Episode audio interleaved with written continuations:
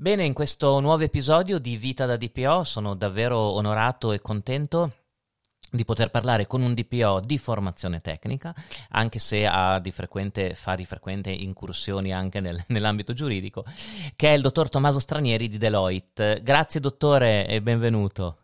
Grazie a lei professor Ziccardi, è un piacere eh, parlare di queste tematiche stasera con lei con eh, gli ascoltatori. Il piacere mio. Dunque, Tommaso Stranieri si occupa da, da quasi vent'anni in Deloitte di cyber security, di consulenza in tema di rischio, compliance e, e tutte le tematiche affini. Allora, la prima domanda che ho, che ho, da farle è questa, che poi è una cosa cui abbiamo, su cui abbiamo dialogato anche con altri DPO. Allora, il come ci immaginavamo la figura del DPO negli anni dal più o meno 2010 al 2014-2015, cioè quando cominciavano ad uscire le prime bozze anche del regolamento, e com'è il DPO invece oggi, cioè dopo due anni di lavoro in pratica. Quindi volevo sapere, eh, so che lei è anche un uomo di, di cultura, di tante letture, tanti libri, come se lo immaginava prima, diciamo fino al maggio del 2016, la figura del Data Protection Officer e com'è oggi in concreto concreto a più di due anni di attuazione e di attività pratica in questo senso? Bella domanda. Eh, beh, noi abbiamo iniziato a parlare di Data Protection Officer già dal 2012, quando abbiamo letto la prima bozza del regolamento, anche se era una figura che eh, in alcuni Stati europei conoscevamo già perché era, prevista, era stata prevista dagli ordinamenti locali. E, e all'inizio um, ce la siamo sempre immaginata come un, un organismo di vigilanza monocratico, quindi eh, come una figura rilevante all'interno delle organizzazioni, con un ruolo rilevante eh, nel monitoraggio, nella vigilanza di, dell'effettività di tutte le misure tecniche organizzative, con le sue funzioni eh, consultive, eh, informative, di raccordo con l'autorità, di raccordo eh, con gli interessati del trattamento. Quindi eh, l'elaborazione che abbiamo fatto di questa figura, non, devo dire un'elaborazione piuttosto eh, articolata, complessa, è andata in questa direzione. Poi ci ha dato una grande mano il Working Party nel 2017 quando è uscito con alcune eh, con le linee guida che ci hanno aiutato a capire meglio in cosa doveva consistere questa attività di DPO e poi siamo arrivati al fatidico maggio del 2018 quando, oppure un po' prima quando poi le nomine dei DPO erano state fatte e quindi bisognava avviare le macchine. Eh, primo, il primo aspetto eh, che direi eh, è che eh, a chi fa il DPO o, o chi eh, si occupa di queste tematiche diciamo nella quotidianità eh, è ben chiaro qual è il ruolo del DPO. Eh, invece la prima sorpresa è che a chi invece non è della materia, ma in ambito aziendale, questa figura non è molto chiara nelle attività che, de- che deve svolgere e devo dire non lo è ancora perché la, diciamo la, eh, la confusione principale che si crea è che il Data Protection Officer per buona parte diciamo, dei professionisti aziendali è colui che garantisce la conformità al regolamento, cioè eh, pare essere una figura di garanzia e invece è tutto il contrario, dovrebbe essere ed è una figura di vigilanza, cioè una figura eh, che è indipendente da coloro che poi eh, definiscono, realizzano i modelli data protection e ne deve verificare l'effettività da riportare poi al titolare del trattamento e al consiglio di amministrazione. Questo tipo di, di, confusione tra il livello di garanzia che poi è assicurato dai Chief Privacy Officer e il livello di vigilanza è stato anche, eh, diciamo, indotto dal fatto che in Italia certamente, eh, ma anche a livello europeo, eh, la, il ruolo del DPO è stato associato molto spesso a chi in azienda si occupa esattamente di realizzare i sistemi data protection, cioè ai chief privacy officer.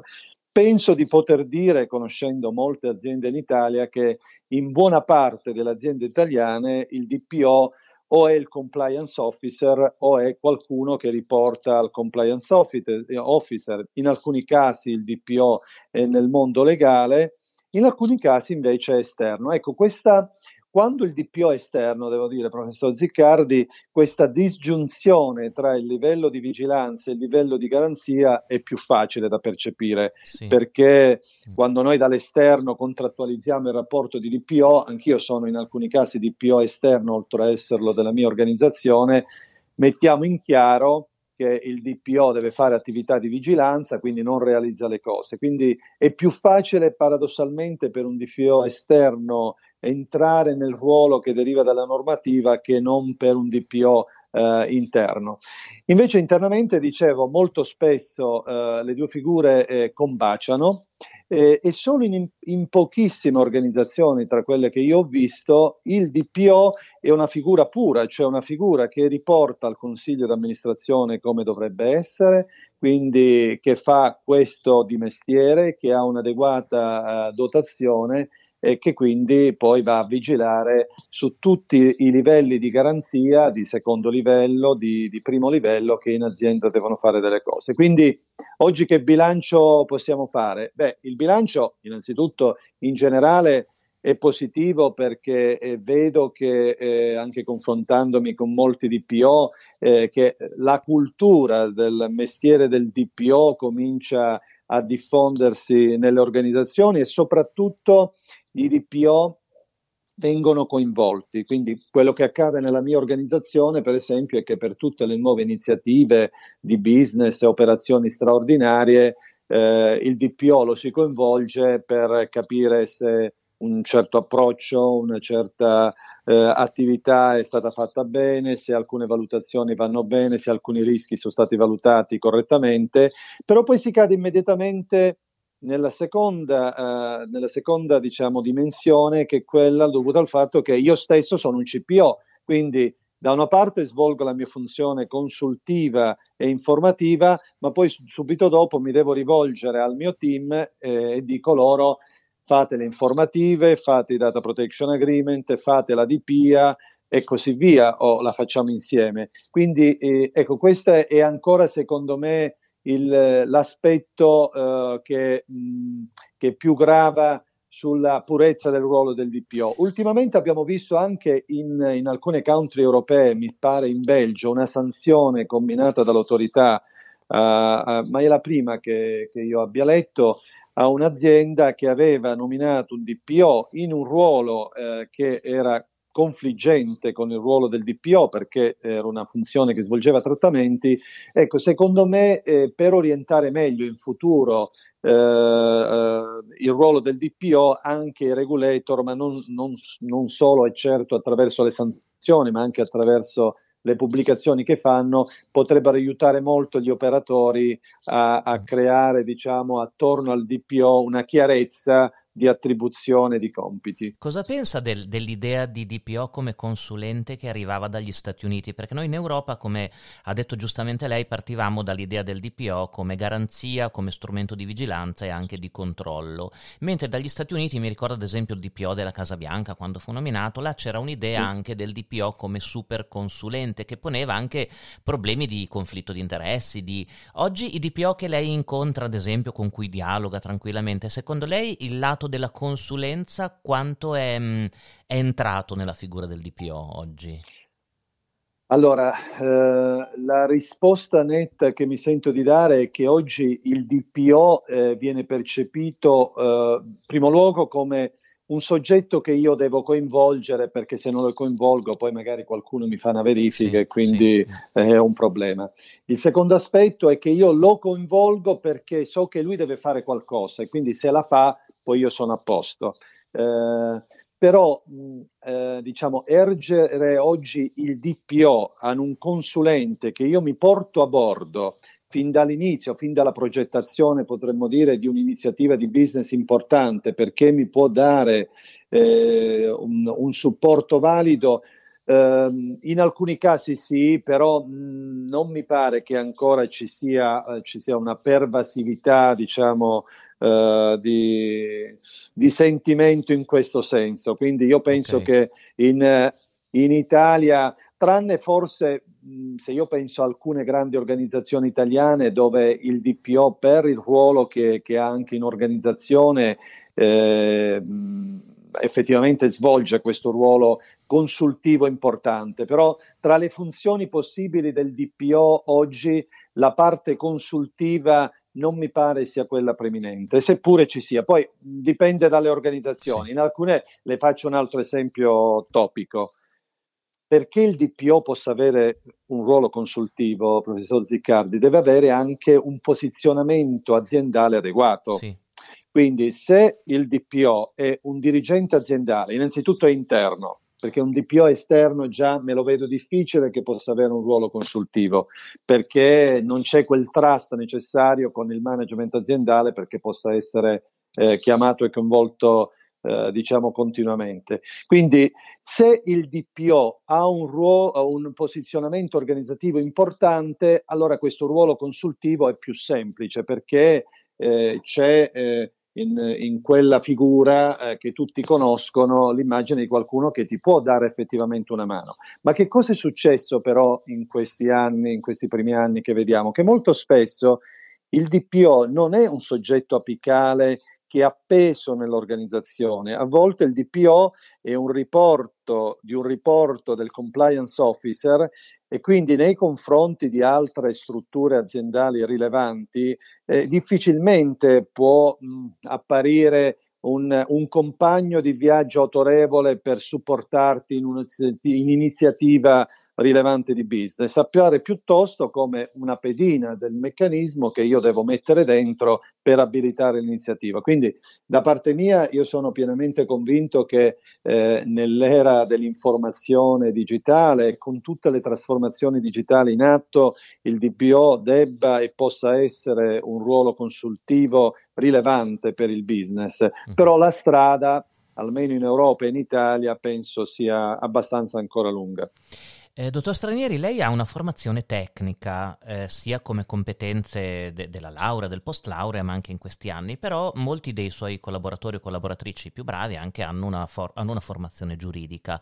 Lei cosa pensa del, di, della diatriba, un po' del dibattito se il DPO debba avere una formazione tecnica, diciamo, di partenza o se sia meglio un DPO con formazione giuridica? È un po' un falso problema, nel senso che il DPO è una figura talmente complessa che, che comunque ci deve essere una capacità di, di, contaminarsi anche, oppure secondo lei ci sono dei pro e dei contro a essere un DPO di origine tecnica o essere un DPO di origine giuridica? Bella domanda. Allora, io eh, ho una matrice tecnica, come lei ha detto, e quindi negli ultimi vent'anni ho lavorato molto con il mondo giuridico e quindi ho fatto un certo sforzo eh, per avvicinarmi e per eh, diciamo, capire eh, le fondamenta poi dei principi che stanno all'interno del regolamento. Eh, e in generale ho visto anche eh, alcuni colleghi giuristi che hanno fatto un genuino sforzo di, avvi- di avvicinarsi alla tecnica e quindi di capire gli aspetti tecnologici. È evidente che se noi dovessimo disegnare, avessimo la palla di Aladino, il DPO ideale, il DPO ideale è un soggetto che è un, ha un perfetto organizzativo, eh, conosce perfettamente la normativa e la interpreta eh, e conosce perfettamente eh, le tecnologie eh, e conosce perfettamente le misure di sicurezza. Ora, questa figura purtroppo non esiste, quindi lo posso dire a ragion veduta perché la business community dei DPO in Italia la conosco, quindi penso che nessuno in Italia possa dire di avere tutte e tre le dimensioni sviluppate al 100%, ma non è manco umanamente possibile, perché eh, se noi pensiamo alle misure tecniche organizzative, solo nell'ambito particolarissimo delle reti, piuttosto che delle applicazioni, piuttosto che del cloud, probabilmente servono anni per arrivare a una profondità adeguata di conoscenza, ma allo stesso modo un giurista potrebbe dire eh, servono anni per capire bene i, i, principi che stanno alla base di questo diritto e capire come eh, poi applicarli effettivamente. Quindi la figura ideale probabilmente, professore, eh, non, non esisterà mai.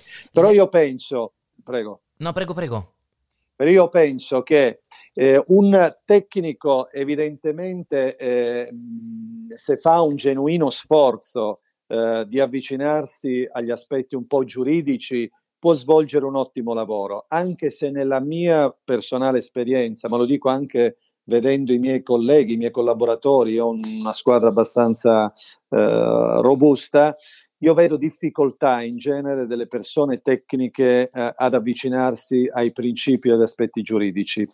Per contro, è vero che un giurista eh, non riuscirà mai alla fine eh, ad analizzare la configurazione di un router, per fare un esempio, però io nella mia esperienza vedo più facile eh, e tant'è che poi i DPO per la par- maggior parte sono giuristi, vedo più facile che un giurista possa acquisire quella conoscenza tecnica minima o diciamo essenziale che gli consenta di fare il suo lavoro bene che viceversa un tecnico avvicinarsi agli aspetti giuridici e dominarli in modo tale da consentirgli di potersi relazionare con un'autorità, poter fare una relazione, un reporting appropriato al consiglio di amministrazione e così via. Quindi oggi se dovessi mettere su una bilancia vincono i tecnici o vincono i giuristi per i DPO, devo dire, ahimè, pur essendo un tecnico, che vincono i giuristi.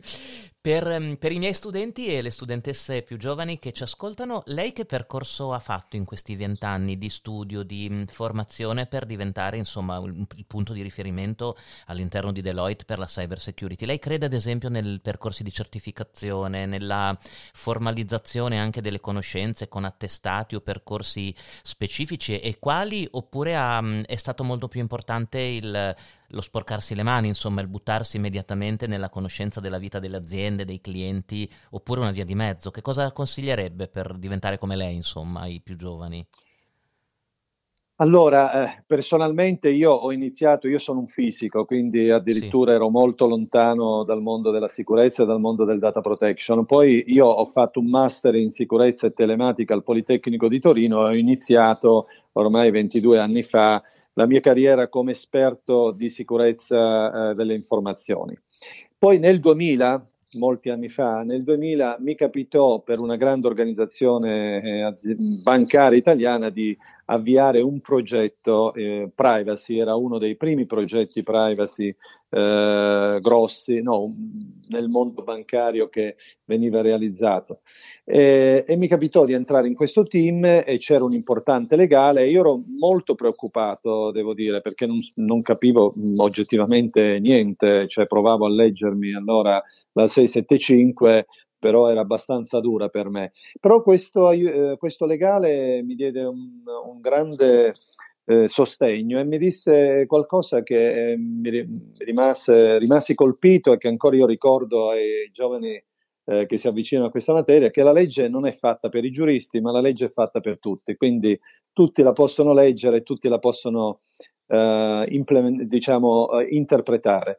Eh, forte di questo suggerimento mi misi a studiare la normativa 675 e poi tutto quello che c'era vent'anni fa eh, e mi appassionai della cosa. E da lì iniziai diciamo, questo percorso eh, sempre più eh, di approfondimento della materia giuridica fino a che eh, qualche anno fa, nel 2013, ho avuto la fortuna, devo dire, di incontrare per la mia strada un grande giurista italiano eh, che si occupa di data protection da 35 anni, e, e, l'incontro con lui è stato fatale perché abbiamo lavorato insieme, continuiamo a lavorare insieme da, da sette anni e lì ho scoperto che eh, essere giurista è un'altra cosa. Io non ero e non sono un giurista, eh, però eh, ammiro molto chi invece fa questo di mestiere perché la sottigliezza delle analisi che può fare un giurista le, in questa materia non la può fare un tecnico. Però mi ha aiutato molto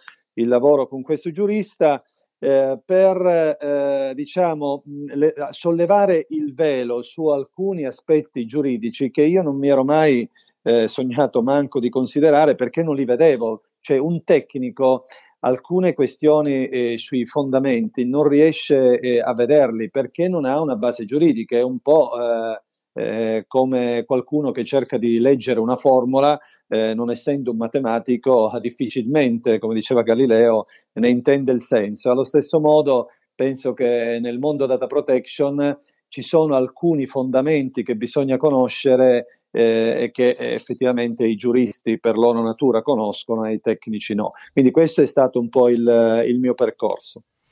Eh, nella parte centrale della conversazione viene il momento di solito di parlare della vostra cassetta degli attrezzi, cioè facciamo finta che un, una piccola o media impresa si rivolga a voi per eh, iniziare un percorso di adeguamento al regolamento europeo per la protezione dei dati. Io so che Deloitte è famosa da anni ormai proprio anche per lo sviluppo di metodologie interne e di strategie sia di analisi del rischio che di eh, gestione di sistemi organizzativi.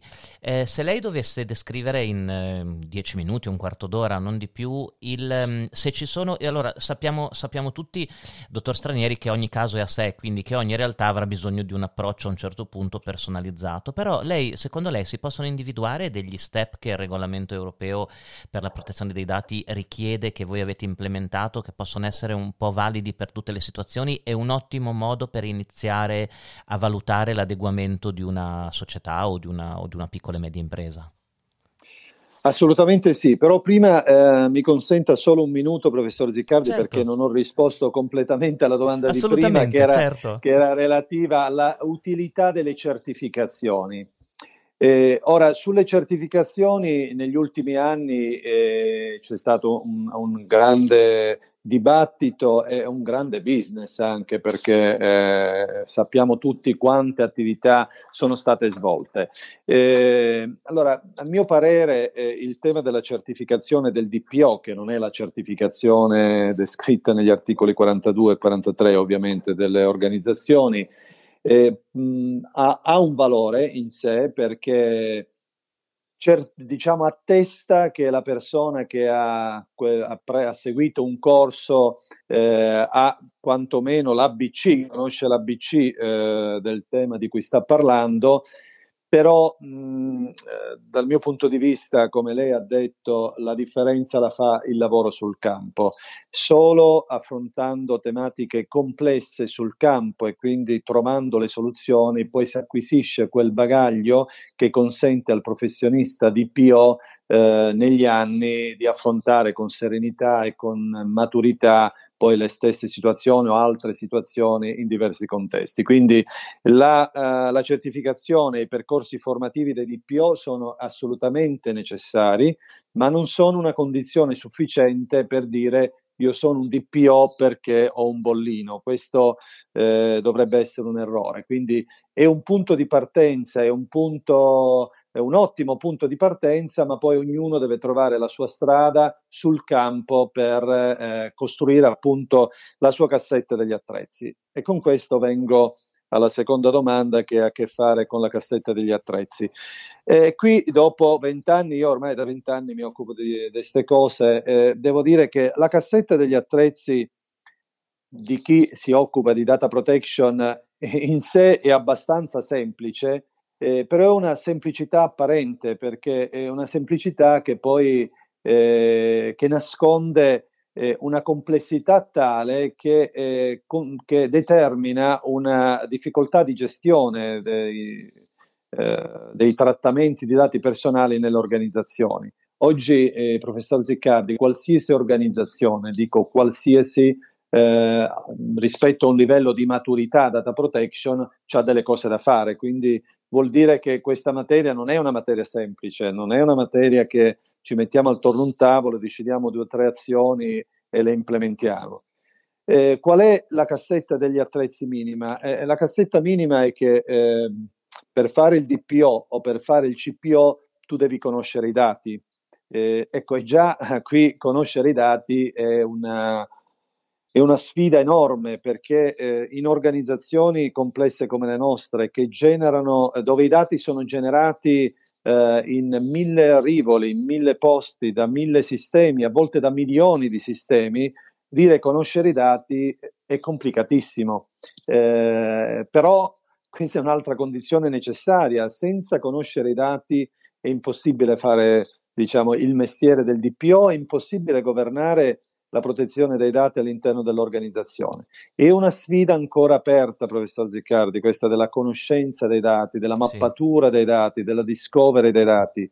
Eh, le tecnologie ci possono aiutare, però questa è una guerra tra eh, ladri e guardie, perché io eh, finisco la mappatura dei dati, ma già mi si attivano le iniziative e ne ho degli altri, poi finisco gli altri, quindi eh, for, forse riusciremo eh, a, a, diciamo, ad avvicinare eh, chi si occupa di data protection alla vera conoscenza dei dati quando eh, le nostre applicazioni, i sistemi che utilizziamo avranno delle logiche in futuro tale che by design, dalla progettazione, ci consentiranno facilmente di trovare il dato dov'è o di conoscere eh, un dato eh, che entra in azienda. Quindi il primo aspetto, la, eh, il primo strumento di cui dotarsi è questa capacità di conoscere i dati, di conoscere il processo aziendale. Qui dico un'altra cosa, eh, soprattutto per chi fa il DPO esterno, perché per il DPO interno diciamo è più facile, perché essendo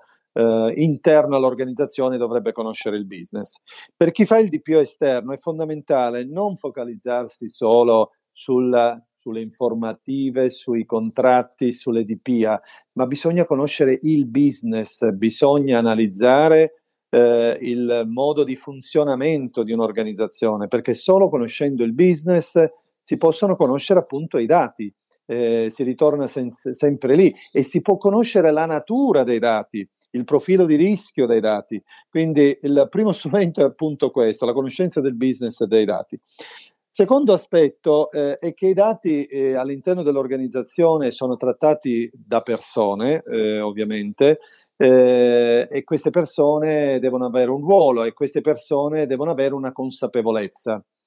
Quindi lo sforzo che un DPO deve fare è cercare di eh, modificare o di cambiare, far evolvere le, le organizzazioni in modo tale che tutti i soggetti che trattano i dati siano consapevoli e abbiano un ruolo appropriato e delle eh, attribuzioni di ruolo appropriati che, che, possano consentire a quella persona di, di svolgere quelle azioni, di svolgere queste, quelle attività.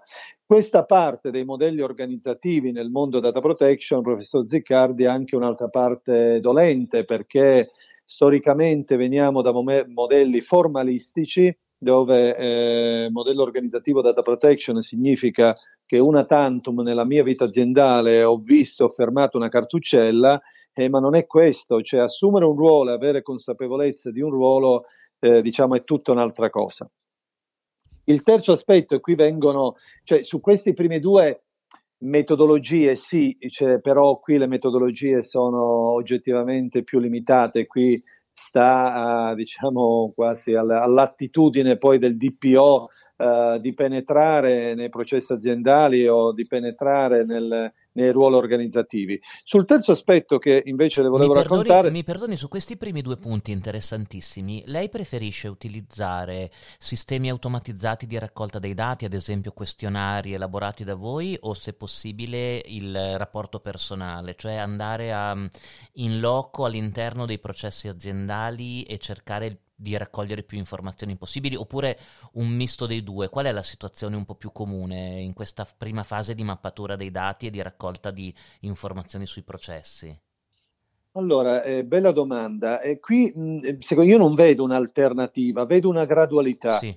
Un DPO che eh, deve mappare dei dati o un CPO eh, può e forse deve iniziare eh, da un approccio semplice, quindi la checklist, il questionnaire, qualcosa che facilmente ti consenta di avere in tempi brevi un risultato, cioè quindi capire quali sono i processi e nell'ambito di processi quali sono i principali sistemi, i principali fornitori, i principali dati. Quindi l'approccio via questionnaire anche automatizzato, ci sono molti strumenti oggi che lo fanno, è un approccio iniziale preferibile. Però è sempre un approccio iniziale perché normalmente da questi questionnaire noi portiamo fuori tiri, dalla materia, portiamo fuori eh, solo un po' di informazioni, non tutte le informazioni di cui abbiamo bisogno poi per esempio per fare un'analisi di impatto, per esempio per fare adesso, ne cito un'altra, una transfer impact assessment, visto che c'è il tema dei trasferimenti eh, verso paesi terzi, o per fare un bilanciamento di interessi. Quindi eh, il questionnaire sì, però poi il ruolo del DPO nell'interagire con le persone, nel tirare fuori tutti i dettagli necessari sul trattamento, sulle circostanze di fatto, sulle condizioni al contorno del trattamento sono necessari, è necessario e sono informazioni questi che non possono essere tratte eh, solo attraverso un questionnaire. Sì. Le dicevo, il, te- il terzo cassetto degli attrezzi, e qui eh, il DPO eh, è fondamentale che sia consapevole di questo, è che il DPO alla fine è un valutatore di rischi, perché deve eh, tranquillizzare il consiglio d'amministrazione, il titolare del trattamento, che il rischio residuo, che l'esposizione residua al rischio nell'organizzazione sia bassa. E quindi se il DPO eh, non ha embedded, non ha geneticamente eh, l'attitudine a valutare eh, i rischi e, a, e, anche a valutare potenzialmente quali sono le adeguate contromisure, eh, questo può essere veramente un, un vulnus importante nella cassetta degli attrezzi del DPO. Quindi qui eh, le metodologie sì, ci sono tante metodologie. Qui mh, sul mondo analisi dei rischi, impatti e valutazioni varie eh, è ancora una volta estremamente complessa la faccenda perché? Perché c'è di mezzo la tecnologia. Apparentemente eh, sembrerebbe che valutare i rischi sia una questione tutto sommato eh, facile, cioè quali sono i possibili eventi che possono accadere eh, nel mondo della cyber security è noto, però quando poi io mi avvicino alla tecnologia e quindi io guardo gli asset che poi mi consentono di trattare i dati, e mi accorgo che per, non è per nulla semplice analizzare i rischi, perché poi io quando alzo il velo e quindi cerco di aprire la scatola, vedo che ci sono diversi livelli, diversi canali di accessi, diverse condizioni operative, diverse, diversi agenti che possono agire sui, sui sistemi e quindi poi il, la difficoltà diventa combinatoria. Qui la bravura penso, del Data Protection Officer è di non perdersi nei dettagli, cercare sempre di applicare un approccio top-down e mai bottom-up, perché se il Data Protection Officer pensa di valutare i rischi in maniera analitica per tutti i trattamenti, per tutte le risorse, per tutte le entity, per tutti i processi di un'organizzazione, non ce la farà mai perché è umanamente impossibile, perché poi deve aggregare tutti questi risultati e ritornare sopra e quindi eh, il DPO in questo senso deve avere, professor Ziccardi, un certo sesto senso, sì. deve intuire subito quali sono le aree rischiose sulla base di quello che è accaduto in passato, sulla base della natura dei dati, sulla base degli interlocutori con cui eh, ha a che fare. Eh, e, e sulla, diciamo, facendo leva su questi elementi orientare la sua azione valutativa solo sui processi e sui trattamenti effettivamente rischiosi. Chiarissimo. Prima di passare alla parte conclusiva del nostro dialogo che pensa ai giovani e al DPO come mestiere, ho da farle una domanda personale che ho già fatto anche agli altri DPO. Allora, come sta vivendo lei questi due fattori che dicono eh, che stanno togliendo il sonno praticamente a tutti i DPO, cioè la possibilità di un data breach e quindi sembra essere questa l'era o il periodo storico dei data breach in ogni attività e poi ovviamente il secondo è la Schrems 2 e il problema del caos che si è generato nel, nel, trasferimento transfrontaliero dei dati. Le volevo chiedere se lei è abbastanza tranquillo su questi due aspetti, se è agitato come altri DPO e soprattutto come, come vanno gestiti in concreto questi due che sono secondo me personalmente i problemi più, più importanti oggi nella pratica, perché le sanzioni più alte le abbiamo viste nei casi di grandi data breach e anche questo certo. problema del, del, del, del trasferimento soprattutto per le grandi piattaforme. Che, che, approccio ha avuto in questi mesi e come riesce a gestire bene magari queste due criticità, questi due fattori di crisi del GDPR? Eh, questa domanda è come chiedere a un medico se è preoccupato delle malattie. Sei ipocondriaco, esatto. Sei ipocondriaco. eh, no, certamente poi alla fine eh, della fiera eh, c'è un DPO, quando parliamo di rischi parliamo esattamente di questo, sì. cioè del fatto che i dati possano essere utilizzati in maniera impropria, sfiltrati, distrutti, comunicati e così via. Quindi eh, non è che è una preoccupazione, è la costante della vita quotidiana di ogni data protection officer. Non c'è grande organizzazione oggi, eh, pensi la mia, ha 330.000 dipendenti, sì. che non, eh, che non Uh, vive, ogni, vive, ogni, giorno uh, eventi di questo tipo. Quindi il problema non è eh, se accade l'evento, quindi questo purtroppo pensi semplicemente a un, un collega che eh, prende un documento importante e lo invia su una sua posta personale oppure prende un faldone, ne fa una, co- una copia, cioè è così comune, cioè se noi ragioniamo sul data breach, il data breach è un fenomeno di, di una uh, frequenza enorme, uh, il problema è uh, individuare e orientare i comportamenti organizzativi in modo tale che data breach ad elevato impatto siano eh, limitati, siano prevenuti, mm. siano rilevati e gestiti. Cioè è impossibile pensare eh, di eliminare un data breach. Sì. Le, faccio un, le, le, le, faccio un, esempio, una, le do una provocazione, ma anche un dipendente aziendale che se, non, se ne andasse dalla mia azienda e conosce dati estremamente sensibili, eh, anche eh, i dati che sono nella sua testa nel momento in cui se ne va via, potenzialmente è un data breach perché poi quei dati li può utilizzare in chiacchiere con altre persone e generare un danno alle persone. Quindi mm. cioè, pensare di, eh, di, azzerare questo fenomeno è praticamente impossibile. Io so che lei ne ha visti tanti anche in concreto. C'è un modo migliore eh. secondo lei per reagire alla, all'incidente? Cioè il danno è fatto. Eh, giustamente come diceva lei il data breach intanto si può prevenire con comportamenti certo. e informazioni, ma facciamo l'ipotesi che il danno sia fatto fatto. Nella sua esperienza c'è, mh, mm, quando tutti sono agitati, ci sono 72 ore per decidere, qual, qual è il modo migliore per comportarsi in un contesto di questo tipo?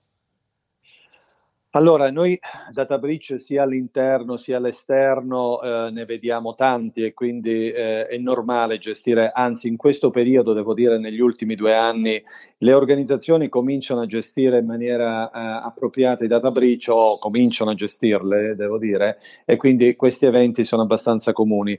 Quello che, eh, allora, il primo aspetto che vedo, professor Ziccardi, è che quando accade un data breach dal momento in cui accade l'evento al momento in cui si diventa consapevoli dell'evento, già di solito passa molto tempo. Sì.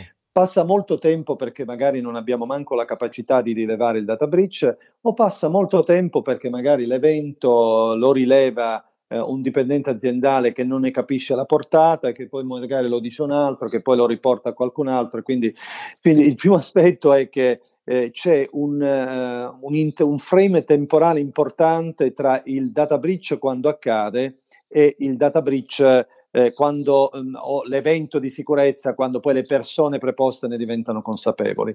Il secondo aspetto è che, e, e qui è l'approccio importante che diciamo porto dalla mia esperienza, non è che ci deve, eh, eh, veniamo a conoscenza di un evento e dobbiamo saltare dalla sedia, cioè l'atteggiamento è dobbiamo capire qual è l'impatto potenziale di questo evento e nell'immediato che cosa possiamo fare per limitare questo impatto.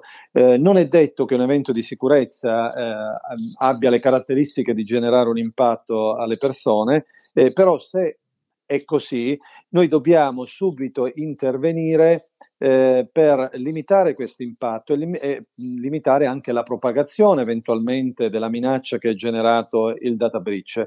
E qui mh, devo dire che eh, una volta che le persone eh, giuste ne vengono eh, a conoscenza, ormai vedo che nelle organizzazioni si lavora abbastanza bene, si cominciano a chiudere le porte e soprattutto l'effetto indiretto, questo sempre, professor Ziccardi, di un data breach è che si alza il livello di consapevolezza del top management e normalmente in tutte le, le organizzazioni una conseguenza di un data breach è l'irrobustimento delle misure di protezione. Quindi l'effetto non è solo quello di gestione del data breach, della notificazione sì, e sì, quant'altro, sì. ma è sicuramente positivo perché secondo me questo non significa che dovrebbero accadere data breach per migliorare, però io vedo che il data breach ha l'effetto benefico di eh, risvegliare, galvanizzare la sensibilità dei referenti apicali e mettere sul, sul tavolo quegli investimenti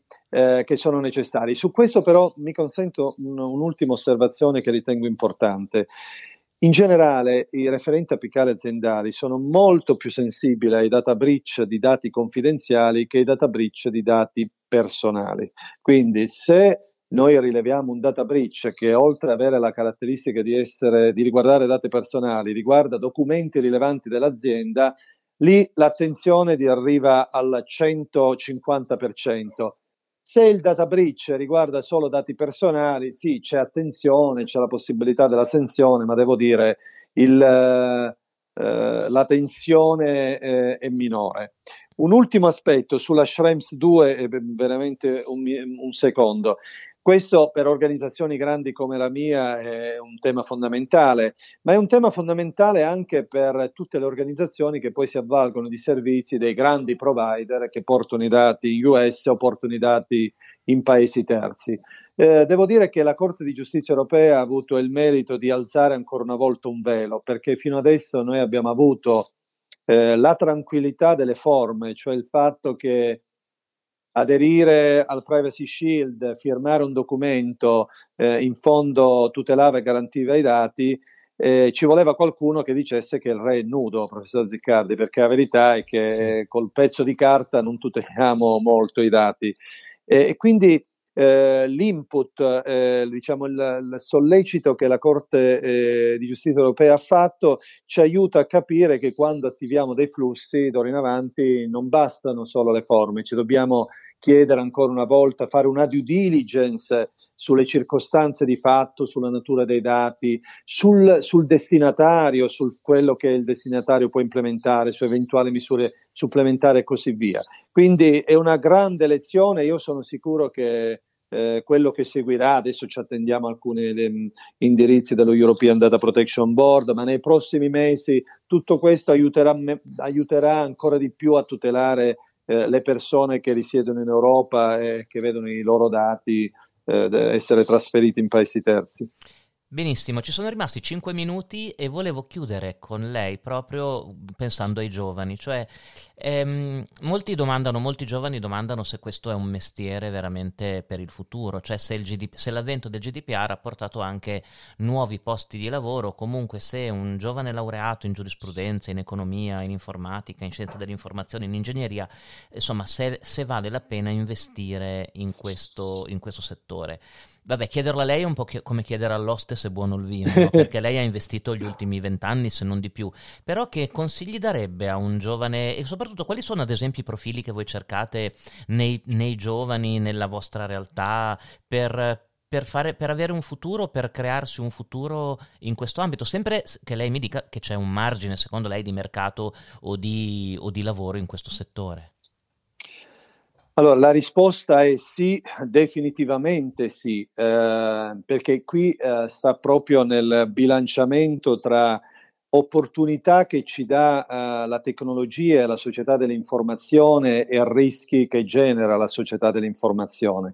Eh, e in questo bilanciamento le figure che sono in grado di eh, valutare e di aiutare le persone, le organizzazioni a fare questo bilanciamento sono figure pregiate e i data protection officer o gli esperti, eh, gli esperti di dati o gli esperti di sicurezza dei dati avranno sempre più un, un ruolo importante. Qui eh, mi consenta una piccola citazione, mi viene in mente un bellissimo libro di Hermanès, Il gioco delle perle di vetro, eh, all'interno di questo libro solo chi conosceva le regole del, di questo gioco aveva un ruolo in società. Eh, ora, la metafora è che eh, in futuro chi conoscerà bene queste regole del gioco avrà certamente un, un ruolo nel, eh, nella società, nel mondo del lavoro e un ruolo molto importante, perché qui eh, eh, parliamo di qualcosa che attiene ai diritti e alle libertà fondamentali delle persone e più andiamo verso una società che consente in linea teorica di sorvegliare, di controllare, più lo specialista che è in grado di eh, valutare e di tutelare le persone di mitigare l'effetto di questa evoluzione sarà importante.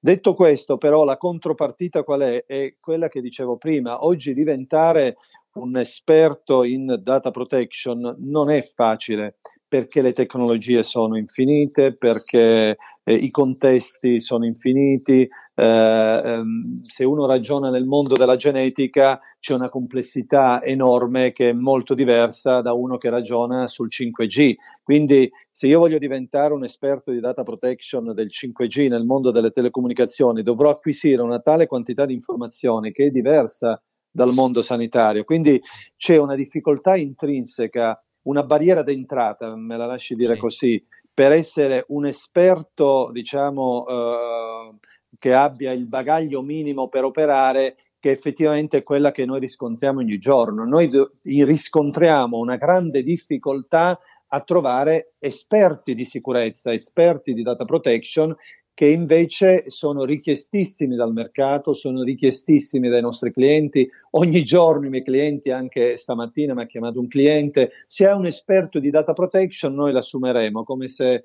fossero tante al chilo, ma purtroppo oggi eh, ancora non c'è un'offerta di esperti data protection quanto sarebbe necessaria vista la domanda. Quindi questo è un messaggio molto positivo per i giovani per intraprendere questa strada perché le possibilità in futuro per chi abbia voglia con umiltà eh, e con determinazione, con grande lavoro di eh, iniziare questo percorso, eh, le opportunità sono tantissime con un, una grande possibilità di avere soddisfazione professionale. Bene, io la ringrazio tantissimo davvero, le ho rubato quasi un'ora, ma penso che i temi sono stati davvero interessanti. Lei vede qualche settore particolarmente mh, mm, per il futuro, che ne so, il settore delle telecomunicazioni, il farmaceutico, anche dopo il periodo del Covid e i nove mesi che ci portiamo dietro di quest'anno terribile, diciamo, oppure mh, mm, il tema della protezione dei dati sarà trasversale in tutti gli ambiti del nostro tessuto commerciale e imprenditoriale? Allora, ci sono dei, eh, delle aree eh, di grande rilevanza su cui appunto eh, il tema data protection è, è, trasvers- è pervasivo, sì. il mondo della sanità, il mondo delle telecomunicazioni, eh, il mondo dell'IoT adesso, del, ah, dei giusto, dispositivi intelligenti sì. Eh, e così via però mh, a mio parere non è lì eh, il front-end, cioè la parte più viva. La parte più viva è nella digital transformation, cioè nel, nel, mondo social, nel mondo web, nel mondo delle telecomunicazioni, cioè in tutto quel mondo digitale che eh, comporta l'interazione continua con cittadini, con utenti, con consumatori eh, e che è quel mondo che valorizza poi i dati, che monetizza i dati, che induce le grandi poi organizzazioni a muoversi con grandi campagne, con grandi investimenti. Ecco, lì proprio in questa intercapedine tra eh, il, eh, le organizzazioni e il mondo delle tecnologie digitali c'è un grande spazio di lavoro e una grande esigenza di competenze, professore. Bene, dottore, io la ringrazio tantissimo davvero e spero che ci si possa risentire magari anche su argomenti più mirati o specifici, però ci tenevo tantissimo intanto ad avere un, a fare un quadro con lei sulla figura del Data Protection Officer. Grazie davvero. Grazie, grazie professor Ziccardi e buona serata.